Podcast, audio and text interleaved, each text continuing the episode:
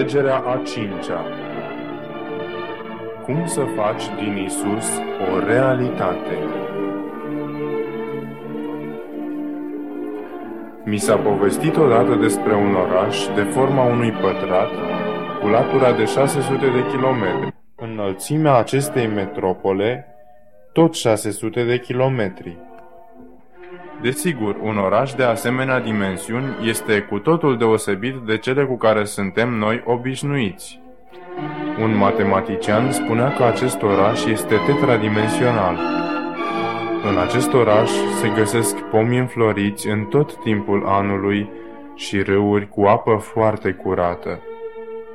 Străzile orașului sunt pavate cu aur. Aici nu există sanatorii, nu există spitale și nu există nici inimi zdrobite.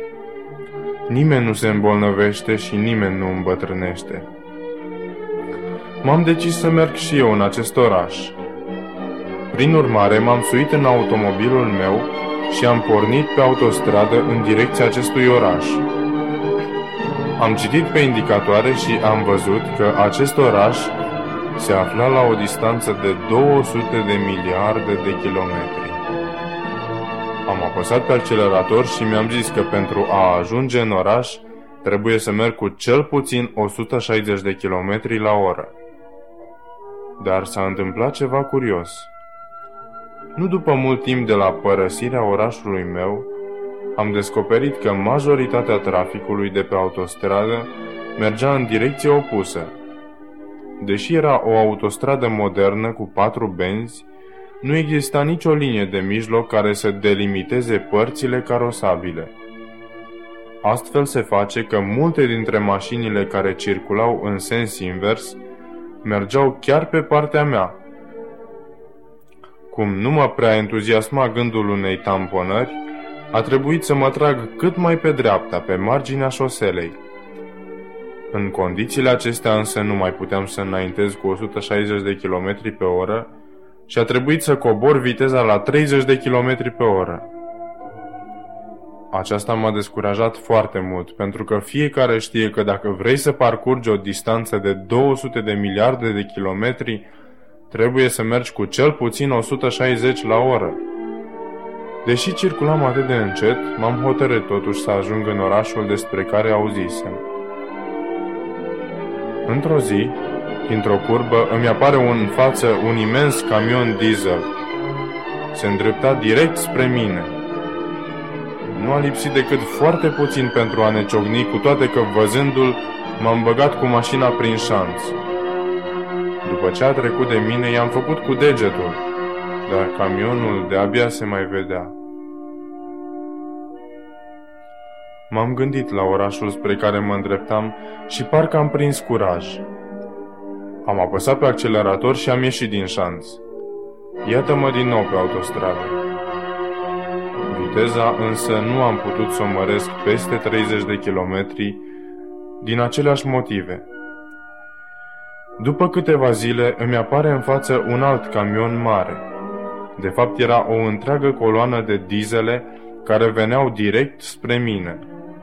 Din nou am ajuns în șanț pentru a le face loc. Dar m-am gândit din nou la oraș, înapoi pe autostradă.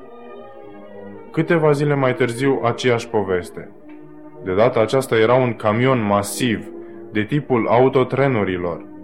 Din nou în șanț. Cum stăteam așa și mă gândeam întristat la situația mea și la piedicile care se țineau scai de mine, am auzit o ciocănitură la geamul din spate al mașinii. M-am uitat înapoi și am văzut un om îmbrăcat în alb din cap până în picioare. Am fost uimit de această apariție, dar nu am avut prea mult timp pentru ca să-mi pun întrebări, căci omul respectiv m-a întrebat. Nu vrei să te însoțesc în direcția în care mergi? Pentru că eu cunosc drumul. L-am mai străbătut odată. I-am deschis ușa și l-am invitat înăuntru. Dacă am mai fost pe aici, ce ar fi să-l lasă conducă el, mi-am zis. Când a pus mâna pe volan, am observat sub mâneca scurtă a bluzei sale albe un braț cu o musculatură foarte puternică. Fiind curios, l-am întrebat. Nu vă supărați, unde lucrați că aveți asemenea mușchi puternici? Mi-a răspuns că lucrează ca templar la construcții de locuințe într-un oraș îndepărtat. Între timp, mașina ajunsese pe șosea. Conducătorul meu nu mergea sub 160 de km pe oră, ceea ce eu nu reușisem. Cu un asemenea șofer am mai multe șanse ca să ajung acolo unde mi-am propus, mi-am zis. Dar nu după mult timp observ din nou o coloană de autocamioane grele venind din direcția opusă direct spre noi. Pe fața șoferului meu însă niciun semn de îngrijorare. Coloana se tot apropia, dar șoferul nu o lua nici mai la stânga, nici mai la dreapta. Deveneam din ce în ce mai nervos, dar ciudat. Când încă mai era o distanță destul de mare, camioanele au trecut pe partea lor, lăsând liberă șoseaua pe partea noastră. M-am bucurat de invitația pe care o făcusem străinului de a mă conduce. Ceva însă trebuie menționat. În fiecare zi trebuia să-l invit ca să conducă el mașina. Era foarte grijuliu ca nu cumva să treacă peste voința mea. Într-o altă zi, dintr-o curbă ne apare deodată în față un imens autotren. Șoferul meu nu schiță niciun gest. Îngrozit, am apucat volanul pe care el îl ținea atât de sigur am mai avut puțin timp doar ca să observ că în momentul în care am apucat eu volanul, el și-a luat mâinile de pe el. În disperarea ce mă apucase, am întors prea brusc volanul. Mașina s-a întors în drum după care a părăsit partea carosabilă și rostogolindu-se de câteva ori, am ajuns din nou în șanț. Nu știu cât timp a trecut până când mi-am revenit. În orice caz, am observat că îmi mișcam greu mâinile iar mașina era destul de avariată. Sunt accidentat, mi-am zis. M-am uitat în stânga mea, acolo unde stătuse șoferul și l-am văzut cum se pregătea să-mi bandajeze mâinile și capul. Apoi m-a întrebat. Nu vrei ca să mă lași să te conduc? L-am întrebat cum ar mai putea conduce o asemenea mașină. Dar el s-a ocupat să repare caroseria care arăta jalnic. După vreo două zile a terminat cu reparațiile. Am constatat cu această ocazie că șoferul meu nu era doar un bun constructor de locuințe, ci și un priceput reparator de caroserii. La rugămintea mea, străinul, îmbrăcat în alb, se așeză din nou la volan. Apăsă pe accelerator și scoase mașina din șanț. Iată-ne din nou pe autostradă, mi-am zis. Mașina prinsese din nou 160 de km pe oră. Acest om a mai mers pe aici, mă gândeam. El trebuie să știe cum să se descurce cu autocamioanele acestea. Ce voi face dacă mai vine un asemenea autocamion? Nu eram prea mulțumit cu ceea ce făcusem după ce am apucat eu volanul. Desigur, câteva zile mai târziu, un alt camion uriaș venea pe banda noastră. Se îndrepta direct spre noi. Mai era ceva distanță, dar începusem din nou să fiu nervos.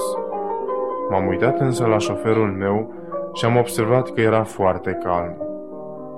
Văzând că autocamionul se apropia din ce în ce mai mult, am intrat în panică. Din nou mă mâncau degetele ca să apuc eu volanul, dar ceva parcă îmi spunea, stai cu minte. Ajungem din ce în ce mai aproape de camion și când privesc la șoferul meu, Observ cum priciorul său apasă încet pe accelerator. Privesc îngrozit acul vitezometrului cum urcă. 170, 180, 190, 200 de kilometri la oră. Mă uit din nou spre autocamion și mă blochez. Nu am mai avut timp decât să văd un zâmbet ușor pe fața șoferului meu și apoi am vrut să închid ochii pentru a nu vedea un asemenea accident îngrozitor. N-am putut să-i țin închiși. După numai o fracțiune de secundă i-am deschis și am privit. Atunci s-a întâmplat ceva neașteptat. Camionul, cu câteva fracțiuni de secundă înainte de a ne tampona, a luat-o în șanț, făcându-ne loc. Dintr-o singură privire am zărit pe șoferul camionului. am putut surprinde un singur amănunt. Avea un chip foarte încrutat. Parcă ar fi fost cel rău în persoană. Eram foarte fericit. Nu-mi venea să cred, mi-am spus. Lasă-l pe șoferul tău să te conducă. Să nu-ți mai pui mâinile pe volan. Conducătorul meu niciodată nu îmi călca dreptul de a alege. În fiecare zi trebuia să-l invit înăuntru.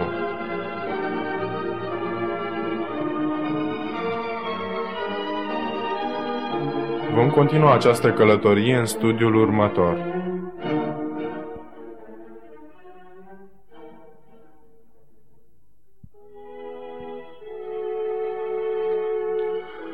Mătușa mea știe să facă o pâine foarte bună de casă. De câte ori mergeam la dânsa, era un miros extraordinar în cameră. După ce termina pâinea, ea nu lăsa pe nimeni să guste înaintea ei. După ce gusta, însă, îmi tăia și mie o felie de pâine pe care o mâncam cu multă plăcere. Deși după aceea mă lăsa ca să mănânc mai mult, eu nu eram mulțumit – eu vroiam să aflu rețeta și să coc eu singur pâinea ori de câte ori doream. Experiența unei vieți creștine are de a face cu o anumită rețetă. E minunat să simți mirosul pâinii vieții la alții. E minunat când sâmbătă dimineața simți acest miros la frații de credință. Cel mai minunat însă este atunci când singur, acasă, poți să lucrezi la această pâine. Noi întrebuințăm circa 95% din timpul nostru pentru a spune oamenilor ce să facă și numai 5% pentru a le spune cum să facă. Dumnezeu vrea să ne spună cum putem avea o experiență zilnică cu El. Până acum am înțeles că această experiență constă într-o relație personală cu Hristos realizată prin cunoașterea sa. Hristos nu a venit doar ca să moară pentru noi, ci prin exemplul său să ne arate cum putem duce o viață plină de succes. Să deschidem Biblia în Marcu 1 cu 35. A doua zi dimineață, pe când era încă întuneric de tot, Isus a sculat, a ieșit și s-a dus într-un loc pustiu și se ruga acolo. Acest pasaj descrie o experiență zilnică a lui Isus când a fost pe pământ. Viața sa se caracteriza printr-o dependență continuă de Dumnezeu. Această dependență conștientă se realiza printr-o permanentă comuniune cu Tatăl Său. În același mod putem realiza și noi o comuniune cu Tatăl și cu Fiul. Pentru realizarea acestei comuniuni, vă rog să fiți atenți la o rețetă spirituală. Puteți să o scrieți pe Bibliile dumneavoastră sau oriunde doriți. Fiecare cuvânt este important și trebuie pus la locul lui. Luați-vă timp să fiți singuri la începutul fiecărei zile pentru a cunoaște pe Hristos prin cuvântul Său și prin rugăciune. Să observăm puțin elementele acestei rețete. 1. Să ne oprim mai întâi asupra cuvântului timp. Cât timp? Cred că ar fi drept să spunem că ne trebuie cel puțin tot atâta timp pentru hrana spirituală, cât și pentru hrana fizică. Matei 4 cu 4 Omul nu trăiește numai cu pâine, ci cu orice cuvânt care iese din gura lui Dumnezeu. Cât timp îți trebuie pentru a-ți mânca pâinea zilnică? Cred că cel puțin o oră. Ne luăm și pentru nevoile spirituale tot atâta timp? Cineva spunea, nu știu de unde să-mi iau această oră pentru ca din zorii zilei și până la miezul nopții sunt foarte, foarte ocupat. Iar apoi, și dacă îmi găsesc această oră, ce să fac în acest timp? Trebuie să reținem de la început că e foarte important să ne luăm în fiecare zi un timp semnificativ pentru a cunoaște pe Isus. Când am cunoscut fata care mai târziu a devenit soția mea, nu mi-ajungeau câteva minute pe zi pentru a o vedea. Aveam nevoie de un timp semnificativ pentru a vorbi cu ea, pentru a asculta, pentru a lucra împreună la ceva. Făcând așa, am putut să o cunosc. În cartea Hristos Lumina Lumii, sora White scrie Ar fi bine pentru noi ca în fiecare zi să stăm câte o oră pentru a medita asupra vieții lui Hristos. Mai târziu vom vorbi și despre cum să-ți iei timp și ce să faci cu el.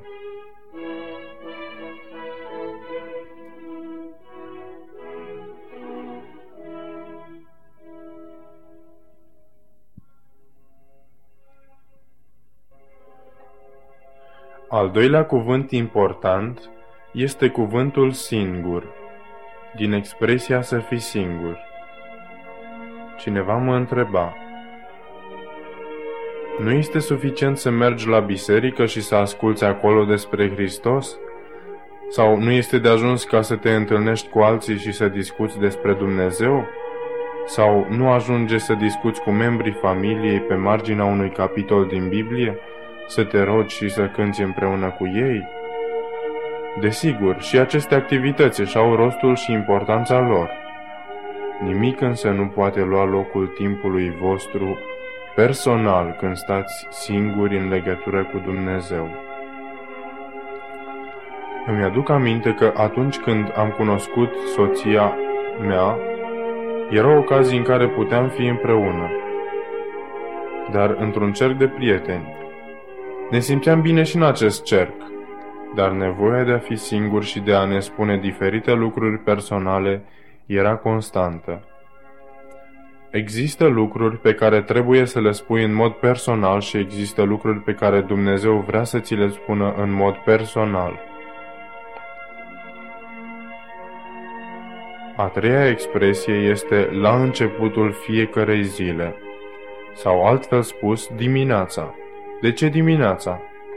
Cineva spunea, când mă rog seara, simt că trebuie să-mi cer iertare pentru tot ceea ce n-am reușit să fac, pentru tot ceea ce am greșit și pentru tot ceea ce am neglijat. Vedeți, de aceea avem nevoie să începem ziua cu Dumnezeu, pentru a nu mai ajunge ca seara să facem astfel de rugăciuni. Dacă ne luăm timp în fiecare dimineață să medităm la caracterul lui Hristos, atunci vom fi conștienți în restul zilei de prezența sa. Aceasta ne va împiedica să păcătuim și astfel seara nu vom mai avea pentru ce să ne cerem numai iertare.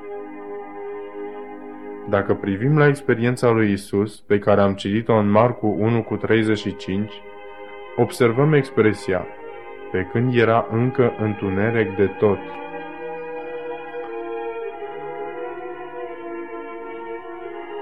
Înainte de a trece la următorul punct, să mai adăugăm ceva – Ni se spune că atunci când Hristos dorea să înceapă ziua cu Dumnezeu, ceea ce s-a întâmplat întotdeauna, acesta îl trezea în fiecare dimineață. Dacă deschidem Biblia în Isaia 50 și citim întregul capitol, ne dăm seama că acest capitol este o profeție mesianică. Interesant este faptul că aici Hristos însuși vorbește despre sine – Expresia pe care doresc să o scot în evidență și cu care vreau să întăresc afirmația că Dumnezeu îl scula pe Hristos în fiecare dimineață, se găsește în versetul 4. Domnul Dumnezeu mi-a dat o limbă iscusită, ca să știu să înviorez cu vorba pe cel doborât de întristare. El mă trezește în fiecare dimineață el îmi trezește urechea ca să ascult cum ascultă niște ucenici. Este interesant faptul că Dumnezeu Tatăl îl trezea pe Hristos în fiecare dimineață, atunci când acesta era pe pământ. În cartea Parabolele Domnului Hristos întâlnim aceeași idee. Acum să analizăm puțin. Dacă pentru Domnul Hristos era important ca să fie trezit în fiecare dimineață pentru a sta în comuniune cu Tatăl Său, iar El este exemplul nostru, nu am putea trage concluzia că Dumnezeu, Tatăl Domnului Hristos sau vreun înger sunt dispuși să ne trezească pe noi în fiecare dimineață? Mulți au verificat singuri acest adevăr. Ei pot mărturisi această experiență.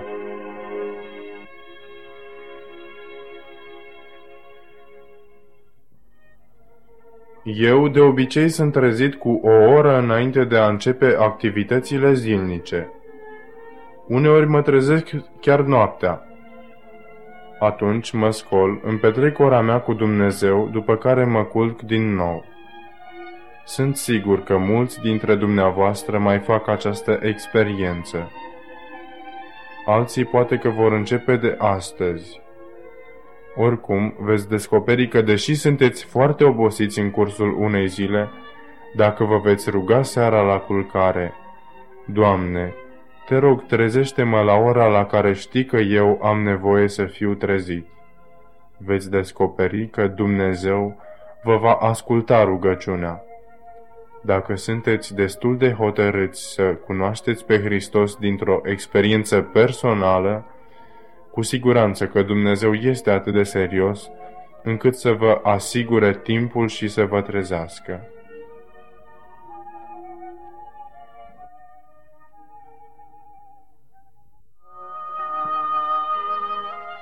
Următorul cuvânt este fiecare, din expresia la începutul fiecarei zile.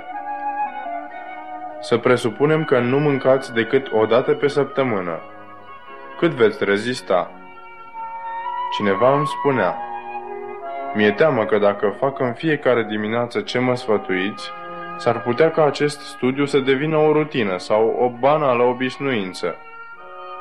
L-am întrebat pe acest om. Nu v-a fost niciodată teamă că mâncând în fiecare zi s-ar putea ca aceasta să devină o rutină sau o banală obișnuință? Altcineva m-a întrebat. De ce e nevoie de această oră de dimineață? Nu pot în tot cursul zilei să mă gândesc la Hristos în timpul activităților mele? I-am răspuns, dar pentru mâncare nu e nevoie să-ți iei un timp anume? Altul mi-a zis, dacă mi-aș lua timp în fiecare dimineață pentru a studia și a mă ruga, nu ar fi aceasta o altă față a ispitei de a ne lucra mântuirea și neprihănirea cu mâinile noastre? L-am întrebat la rândul meu. Dumneata ai spus vreodată? Azi nu mai mănânc pentru că s-ar putea ca hrana să conțină microbi. Sau te-ai hotărât vreodată să nu mai respiri aerul care te înconjoară pe motivul că era prea poluat? Desigur, pentru sănătate contează ca să mănânci lucruri bune și să respiri aer curat. Nu despre aceasta vrem să discutăm acum. Sigur este un lucru. Fără mâncare și respirație nu există viață fizică. La fel și în domeniul spiritual. Dacă nu citiți Bibliile dumneavoastră în fiecare zi, nu veți fi niciodată sănătoși spiritual. În experiența mea au existat momente de ispită în care am încercat și alte soluții. După un timp de încercări, mi-am dat seama de înșelăciunea în care căzusem. Mi-am zis, nu voi mai căuta niciodată alte soluții, pentru că alte soluții nu există. Dacă nu avem succes important, nu este să căutăm alte soluții, ci să ne rugăm la Dumnezeu să ne ajute să o experimentăm pe aceasta. În Biblie Dumnezeu declară, Mă veți căuta și mă veți găsi, dacă mă veți căuta cu toată inima. Noi ar trebui să fim cu Dumnezeu la fel cum suntem atunci când învățăm într-o școală. Acum câțiva ani în urmă, mă găseam într-o universitate pentru a-mi lua calificarea de pastor. Uneori aveam de învățat niște lecții de istorie care nu mă atrăgeau deloc. Se întâmpla chiar să citesc, să nu rețin, să mă supăr și să arunc cartea cât colo. După aceea însă mă gândeam, Sunt în această școală ca să învăț. Dacă nu obțin o notă bună, nu pot să-mi iau gradul de pastor sau evanghelist. Trebuie să citesc acest capitol de istorie. Mă duceam, luam carte de unde o aruncasem, o deschideam și citeam. Trebuia uneori să citesc de trei ori aceleași pagini pentru a înțelege. Trebuia însă să și repet pentru a învăța.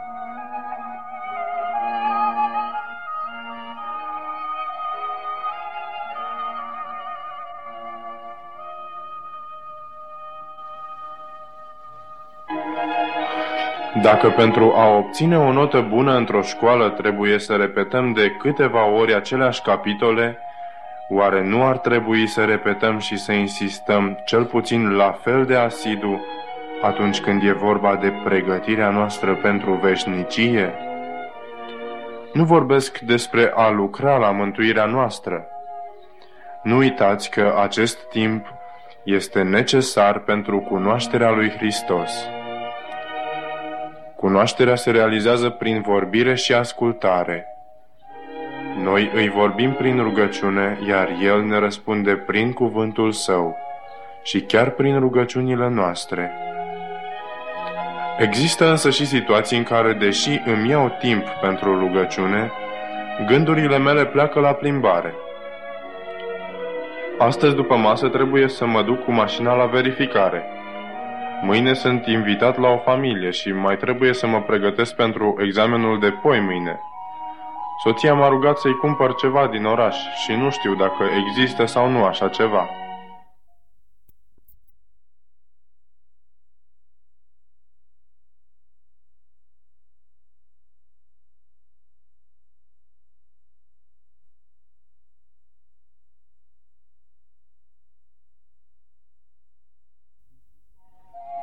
Satana face tot posibilul, își dă toată silința ca să ne abată gândurile de la Dumnezeu.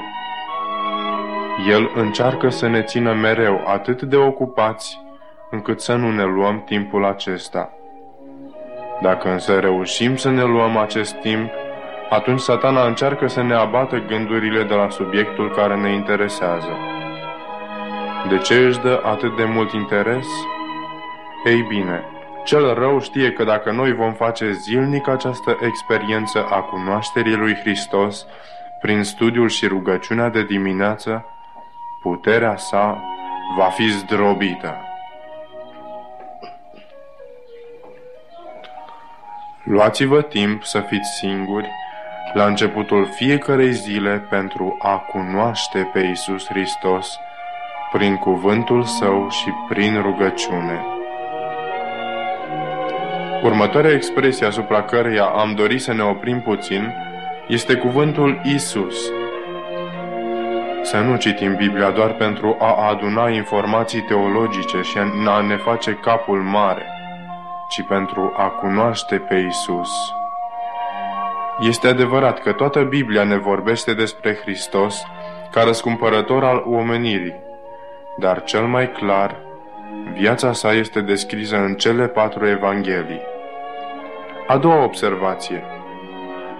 Să nu citim viața sa ca pe ceva care a avut loc acum 2000 de ani în urmă. Adică să nu lăsăm timpul să ne despartă de acele evenimente. Știți, ceea ce a făcut Domnul Hristos odată pentru alții, va face și pentru mine acum. Când citiți Evangheliile, așezați-vă în mijlocul tabloului veți vedea ce interesante vi se vor părea întâmplările atunci când încercați să vă imaginați chiar și amănuntele. De exemplu, deschid Noul Testament și citesc întâmplarea cu omul atins de lepră, care a venit la Isus pentru a fi vindecat. Vă imaginați mulțimea cum s-a tras înspăimântată înapoi văzând că acest lepros se îndrepta direct spre ea, Vă imaginați cum arăta acest lepros? Vă imaginați ce era în inima lui? Auziți țipetele celor ce se călcau în picioare în dorința de a se feri din calea acestui om? Auziți amenințările? Auziți bătăile inimii acestui nenorocit? Observați ochii înduioșați ai lui Isus. Priviți acest om atins de această boală incurabilă cum cu inima strânsă se aruncă la picioarele Domnului Hristos și îi spune rugător, Doamne, dacă vrei, poți să mă curățești. Fără cea mai mică ezitare, Isus îi spuse, Vreau, fi curățit.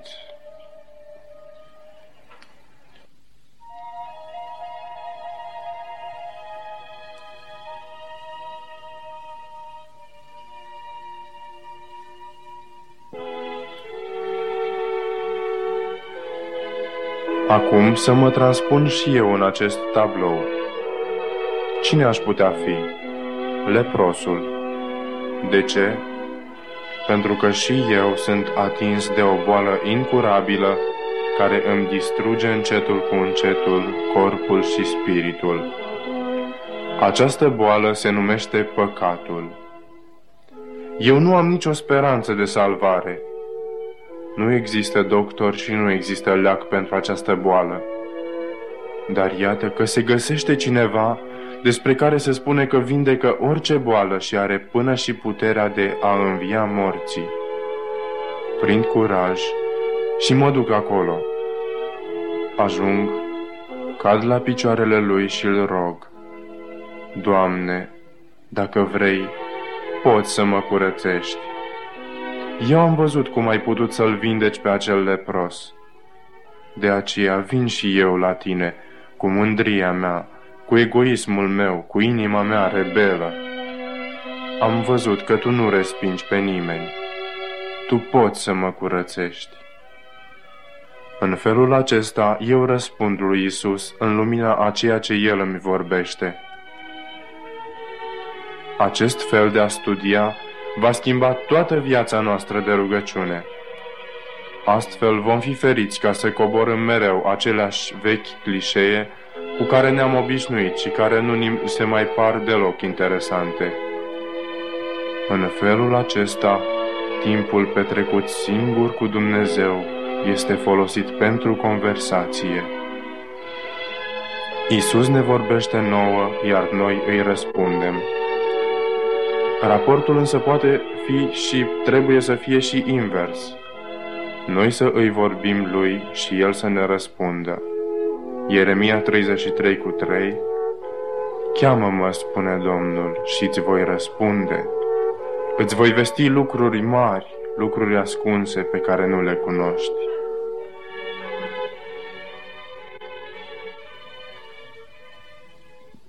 În altă dimineață am citit povestea Samaritanului Milos. Aș dori să mă transpun și în acest tablou. Cine aș putea fi dintre personajele întâmplării? Să zicem că sunt Samaritanul Milos. Ba nu, nu sunt Samaritanul Milos. Să spunem că eu sunt acel om nenorocit care pe drumul spre Erihon a fost atacat de o bandă de dălhari a fost dezbrăcat și apoi bătut până când și-a pierdut cunoștința. Isus, samaritanul milos, vine dintr-o țară îndepărtată. El îmi pune vin și ulei pe rană. El își ia haina pentru a mă acoperi. El mă ajută să ajung la Han și îi spune hangiului, Îngrijește-l până mă voi întoarce și îți voi plăti tot ce ai cheltuit cu el. Oare pe cine reprezintă hangiul? Hangiul reprezintă biserica. Fiți atenți încă o dată la ceea ce spune Isus hangiului. Îngrijește-l până mă voi întoarce și atunci îți voi plăti tot ce ai cheltuit cu el. Dacă vreți să mergeți un pas mai departe, vă puteți transpune în locul tâlharilor. Poate că nu ați ridicat cuțitul ca să loviți pe cineva, dar numai noi știm de câte ori cuțitul limbii noastre a rănit pe cei care ne înconjurau. Să luăm un alt exemplu. Sunt sigur că ați citit întâmplarea în care Petru merge pe mare spre Isus, care se apropia de corabie. Parcă ne vedem pe noi înșine mergând pe marea vieții. Știți când a început să se scufunde? În momentul în care și-a luat privirea de la Isus și s-a uitat la ceilalți ucenici, cu mândrie. Probabil v-ați dat seama că și noi cădem exact atunci când procedăm la fel ca Petru. Dându-ne seama că ne scufundăm în încurcături și în păcat, vom spune, Doamne, Tu ți-ai întins mâna ca să-l scoți pe Petru din apă. Te rog, scoate-mă și pe mine, căci simt cum mă afund și nu mai am niciun punct de sprijin. Sunt dispus ca să întind mâna. Vreau să fi salvat. Luați-vă timp ca să fiți singuri în fiecare dimineață pentru a cunoaște pe Hristos prin cuvântul Său și prin rugăciune. Dacă vom face așa, vom constata că nu ne vom alege doar cu o cunoștință mai bogată și cu o dragoste mai fierbinte, dar și aici este cel mai important. Noi vom trăi la fel cum a trăit El.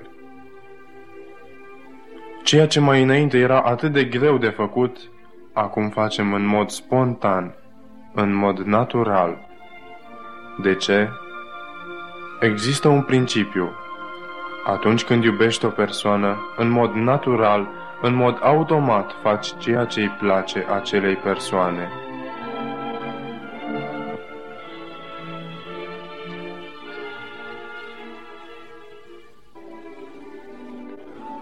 Vreți să cunoașteți pe Isus mai bine în viața dumneavoastră? Să ne plecăm capetele în rugăciune. Tată iubitor din ceruri, noi vedem din ce în ce mai bine în cuvântul Tău că cea mai mare nevoie a noastră este să Te cunoaștem pe Tine prin Isus Hristos. Păcatul ne-a despărțit de Tine, dar Isus a venit să refacă această legătură. Știm că nu ajunge să cunoaștem că El este Salvatorul nostru, ci trebuie să ne reînnoim această legătură zi de zi. Ajută-ne Tu la aceasta. Amin.